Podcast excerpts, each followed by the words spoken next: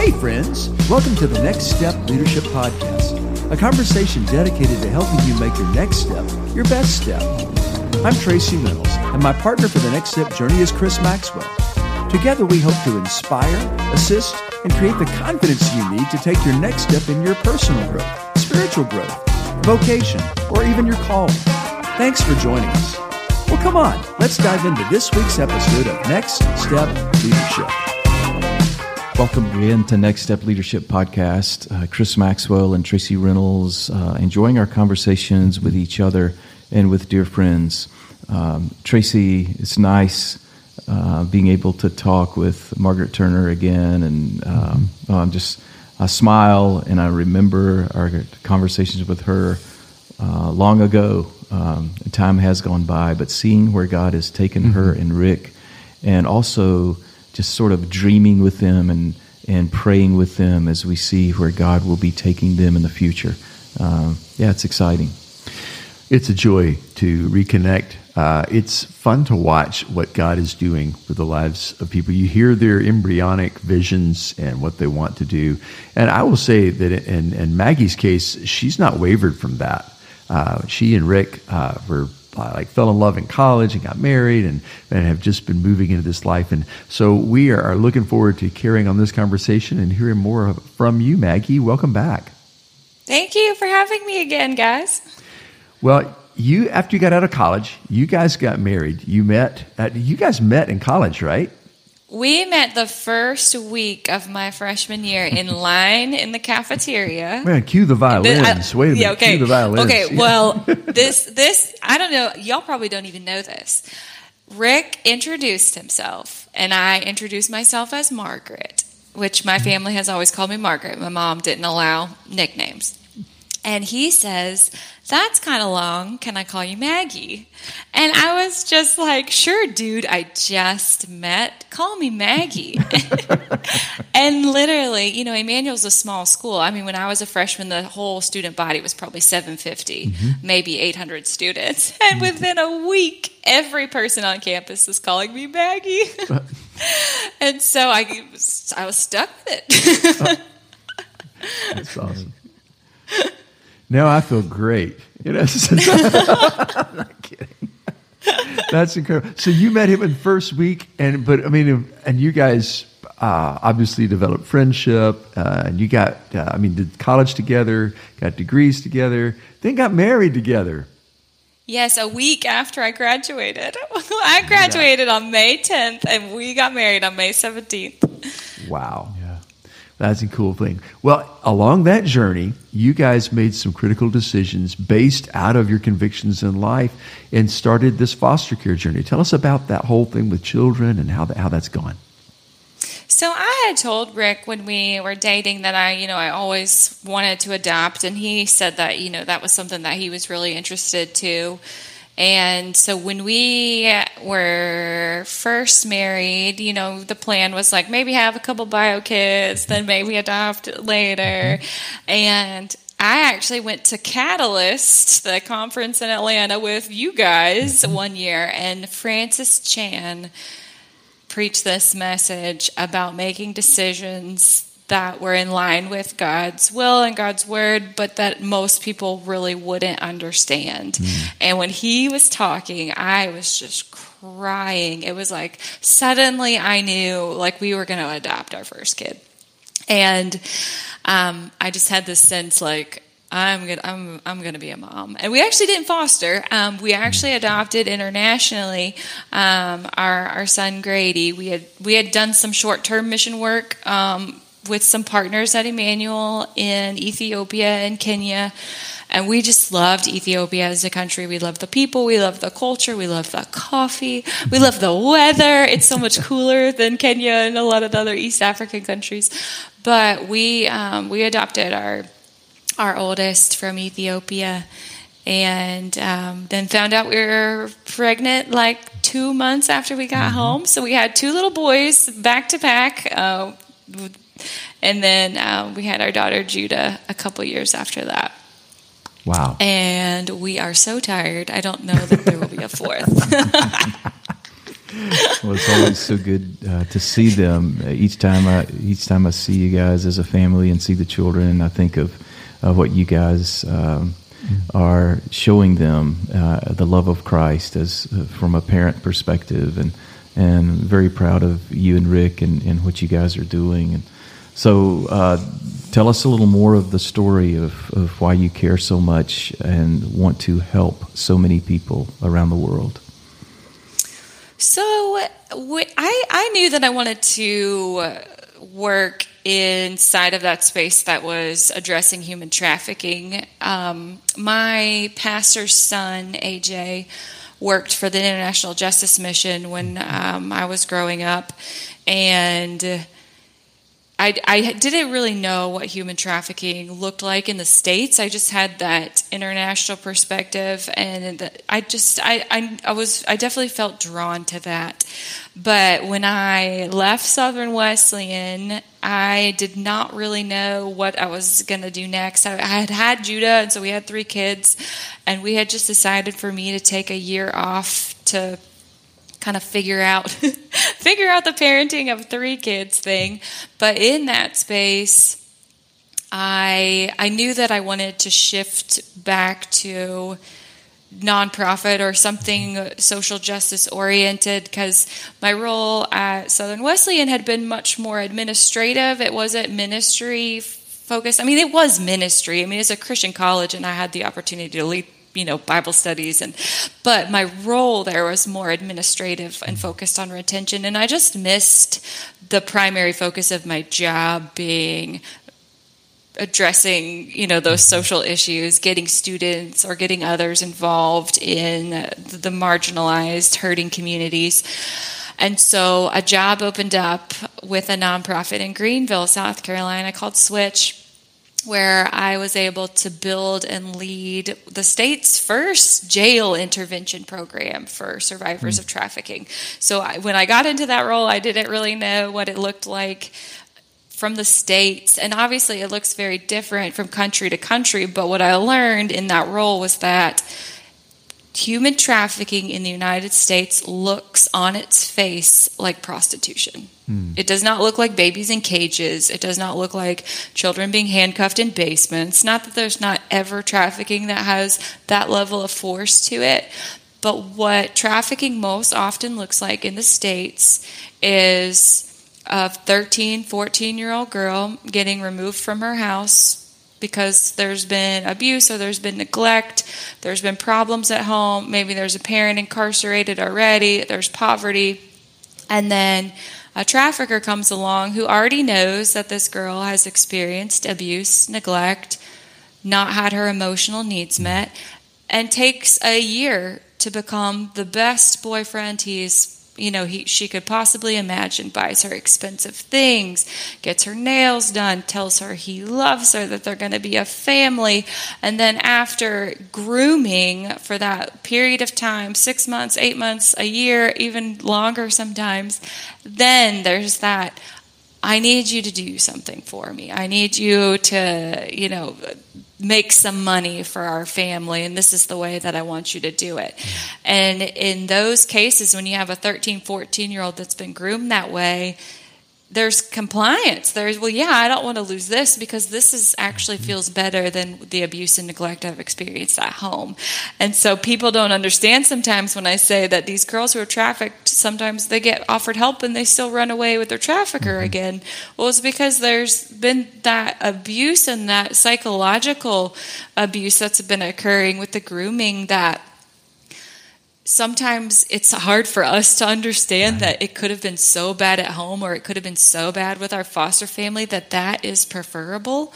But um, that is what trafficking looks like more often than not. And so many of the women that I helped who are adults told me that they were first exploited as kids. Hmm. And most of them also had experience in the child welfare system, had experienced foster care at some point, or had experienced the juvenile delinquency side. So there had been involvement um, there. And so um, in just learning those things, I, I knew that that was a hole in, in services. Not to mention that these women never had good legal help once when right. they were in jail with public defenders who wouldn't speak to them till the day of court, or once they got out and had all these things on their record that were related, like prostitution mm-hmm. charges or all these charges of things that they were made to do when they were being mm-hmm. trafficked.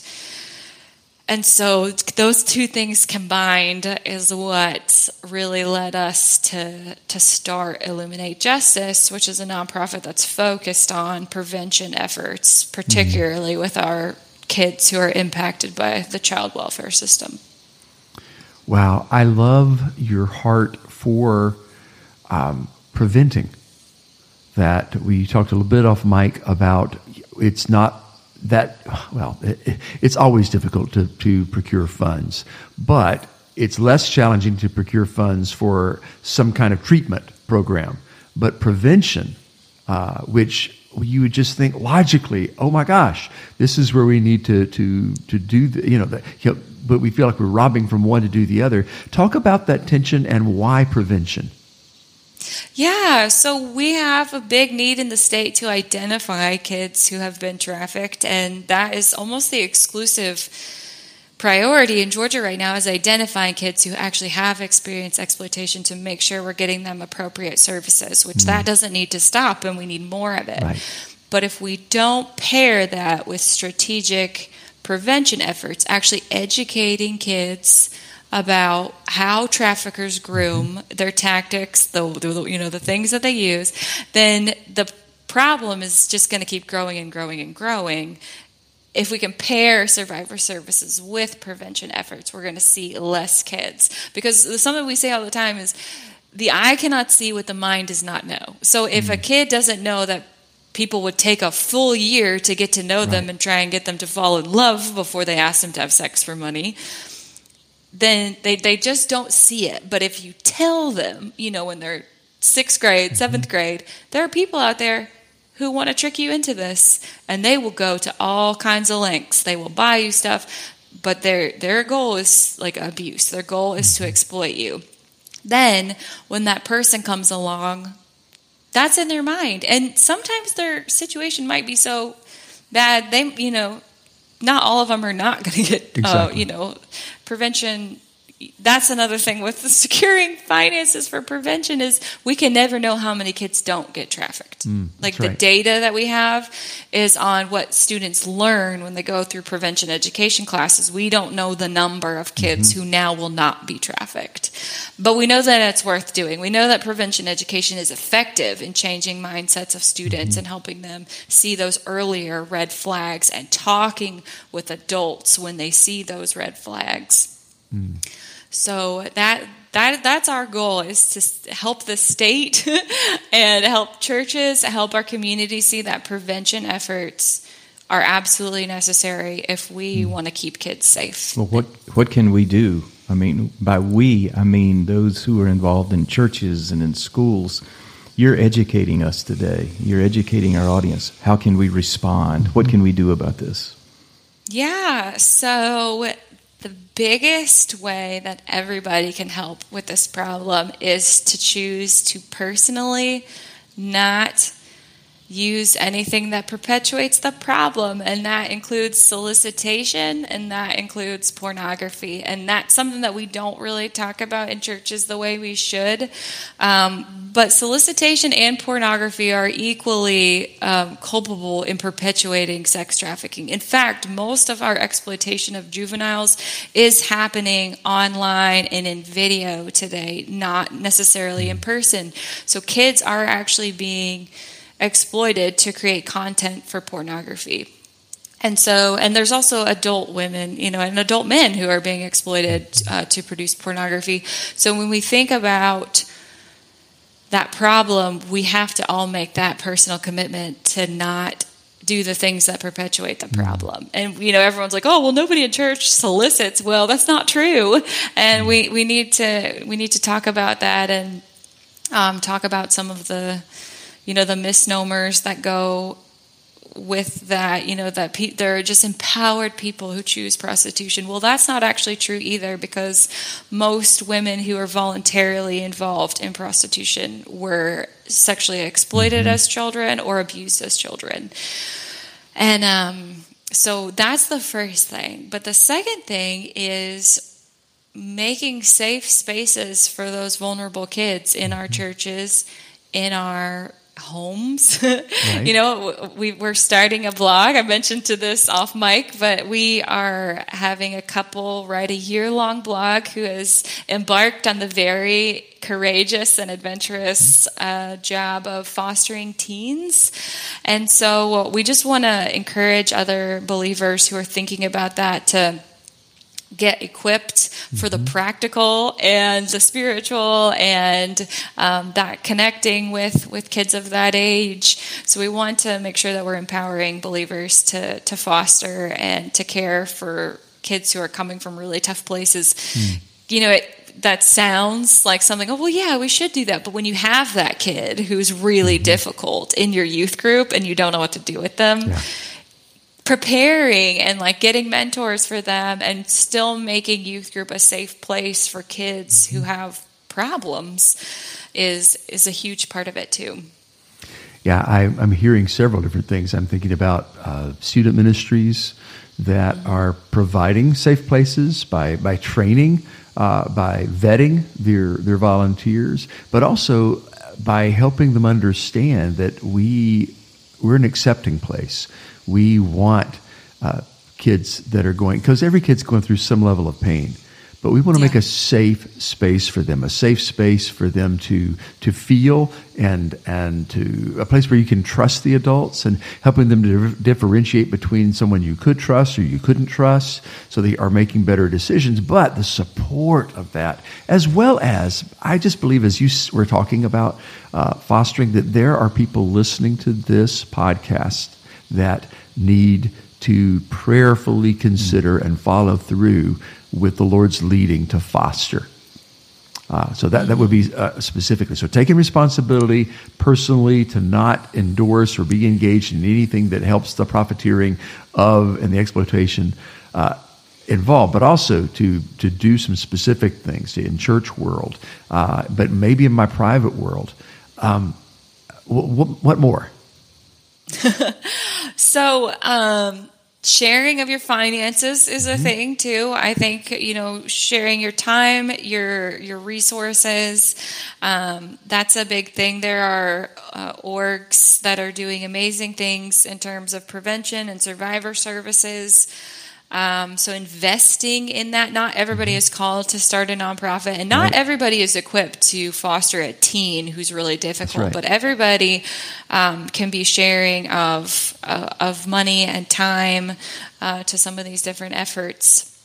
So that would be another thing, and just educating yourself. We we live in a culture where there's just a lot of misinformation out there. Mm-hmm. You know, I always see on Facebook, they're stealing babies from the Walmart, and this is human trafficking today, and that's just not the. Mm that's not what's happening.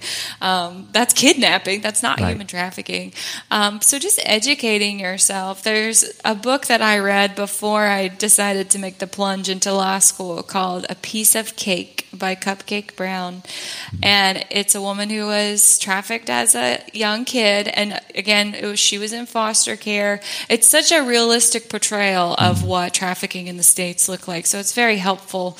Um, but she her story is just really cool because she got addicted to drugs when she was being exploited as a kid and deal, dealt with addiction a good part of her life and then actually ended up going to law school mm. uh, after she got sober. So it's a very very empowering encouraging story not just for people wanting to learn more about trafficking but even for people who've dealt with addiction and trauma before.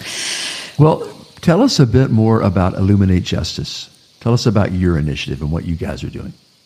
Yeah, so I want to tell this story because I it this is kind of like the place where it began. So I, I, told you guys in the last episode that I wanted to be a lawyer, and then you know we ended up ministering in a city with no law school, so law school wasn't on the table. But when I first started working at the nonprofit doing the jail intervention program for trafficking survivors, one of my first weeks on the job, I went to court with one of the survivors. She had a court date and of course, her public defender had not talked with her at all. But I had been talking with her, you know, all week about what had been going on. And so I actually got the opportunity in her hearing to talk with the judge about her participation in our program and the services that we were willing to offer when she got out. And she actually got in that moment time served, so she was she got released, uh, which she was not expecting at all. Um, and I wasn't expecting it either. But I just experienced such a high. I called Rick and I told him, This has been the best day of my professional mm. career ever. No offense, Chris. there was lots of good years at Emmanuel College, but that being in the courtroom, I just felt like a new person. Wow. And I still at that point, you know, we our church hadn't imploded yet. I was we thinking we were South Carolina for life. There was no law school to go to, but I was thinking, man, even though I didn't get to go to law school, I get to still be in the courtroom and do this amazing work of advocating for these women to get really fair and just outcomes. And it's just so crazy to think where we are now with starting Illuminate Justice because I'm getting ready to be in the courtroom with women for real, as on the attorney side. And um, so we started Illuminate Justice, Rick and I, and several of our colleagues from South Carolina, actually, that were, were leading different parts of the movement, the anti trafficking movement. And um, we've added a couple Georgia, other Georgia board members too. But we really just want to focus on those those issues that I mentioned previously: is getting our our welfare, um, getting getting child welfare professionals across the state to implement trafficking prevention education with our our teens in foster care and our teens in juvenile court too because those kids mm-hmm. get preyed upon too there's other stuff going on with our kids who are in and out of committing crimes and you know mm-hmm. stuff like that mm-hmm. but then to also be able to do free legal services for survivors. So, our plan is to start doing pro bono for survivors as soon as as soon as I'm able mm-hmm. to do it. As soon wow. as um, technically I can. Um, do some stuff in partnership with another attorney mm. before I get my bar results. So by January, when I'm mm-hmm. graduated, we should be able to do, start taking at least one case at a time. Mm. And um, we want to grow. I would love for us to be a hub for the whole Southeast, mm-hmm. every state that touches Georgia. Because once Georgia starts implementing prevention education as a state, we want to see South Carolina do it. We want to see mm-hmm. North Carolina do it, Florida, Alabama, Tennessee. And um, I think that we our growth, I think, will happen in tandem with having a legal clinic. We, mm. like I said, there hasn't been as much there's not as much interest in prevention efforts in a donor perspective and in a professional perspective. Not as many people want training in, in prevention. Mm. So I think that as we start serving survivors with those free legal pieces, that will create a little bit more momentum mm-hmm. to fund um, the prevention work that we also want to do. Well, that's so good, and we're proud Thank of you. you. Um, Tracy will include all of the links and, yes. and the information and provide that. But uh, thank you for being with us. And again, uh, we believe God's going to continue doing great things through you and through Rick as we're all learning Amen. to make sure that our next steps are our best steps. Thanks for joining us on Next Step Leadership, a weekly conversation dedicated to your personal growth and leadership development. Chris and I are so glad you joined us. You can find us on your favorite podcast providers. Do us a favor and hit subscribe. And if you really want to help us, give us a rating. We so appreciate your support. Check out our show notes for more information regarding guest contact information. Tracy Reynolds' new book, Second Chair Leadership How to Serve, Thrive, and Lead from Where You Play, is available now at ctracyreynolds.com or Amazon. Chris Maxwell's 11th book, Equilibrium 31 Ways to Stay Balanced on Life's Uneven Surfaces is available now at chrismaxwell.me or Amazon. Where you can find all of Chris's previous books as well. Our featured music is by Casual Americans. You can find their musical releases at casualamericans.com or your favorite music supplier. We release Next Step Leadership each Thursday, so join us again next week on the Next Step Journey, a conversation dedicated to helping you make your next step your best step.